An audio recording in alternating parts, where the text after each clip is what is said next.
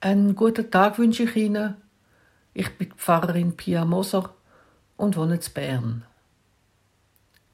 Geh hin, Gott sei mit dir. So steht es im ersten Buch Samuel und der Segenswunsch ist die Losung von heute. Eine sehr schöne Losung, finde ich. Allerdings, der Hintergrund dazu ist deutlich weniger schön. Geh hin, Gott sei mit dir das sagt nämlich der König Saul zum David. Und der ist dann noch der Hütebub von der Schaf von seinem Vater. Die beiden, der Saul und der David, stehen mitten im Schlachtgetümmel gegen die Philister.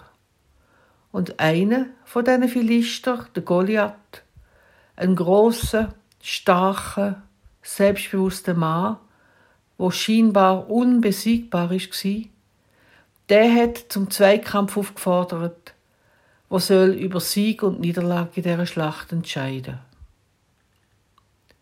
Niemand von den Israeliten hat sich traut, sich dem riesigen Goliath entgegenzustellen.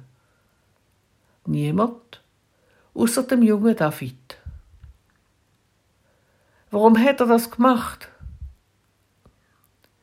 Aus dem Zusammenhang von der ganzen Geschichte heraus wird klar, der David hat es unbedingt Vertrauen in Gott. Das Gottvertrauen, das ihm den Mut hat, gegen den mächtigen Goliath anzutreten. Und das Gottvertrauen ist nicht aus dem Nichts herausgekommen. Nein, der David hat schon früher erlebt, wie Gott ihm geholfen hat, wie Gott ihn aus gefährlichen Situationen gerettet hat.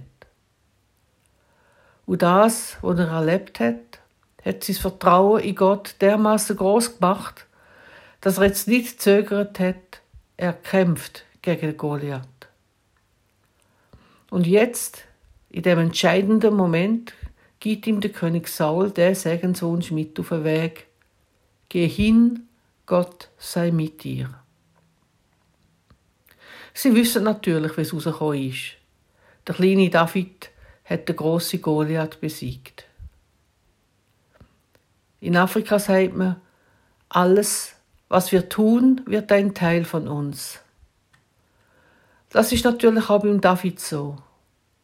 Wenn man so nichts von ihm weiß, vom Kampf David gegen Goliath, hört und redet man bis heute.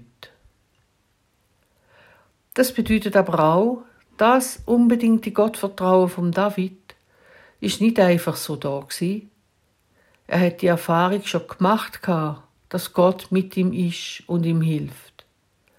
Die Erfahrung ist also quasi Teil von David geworden und hat ihm geholfen, die Herausforderung Goliath anzunehmen.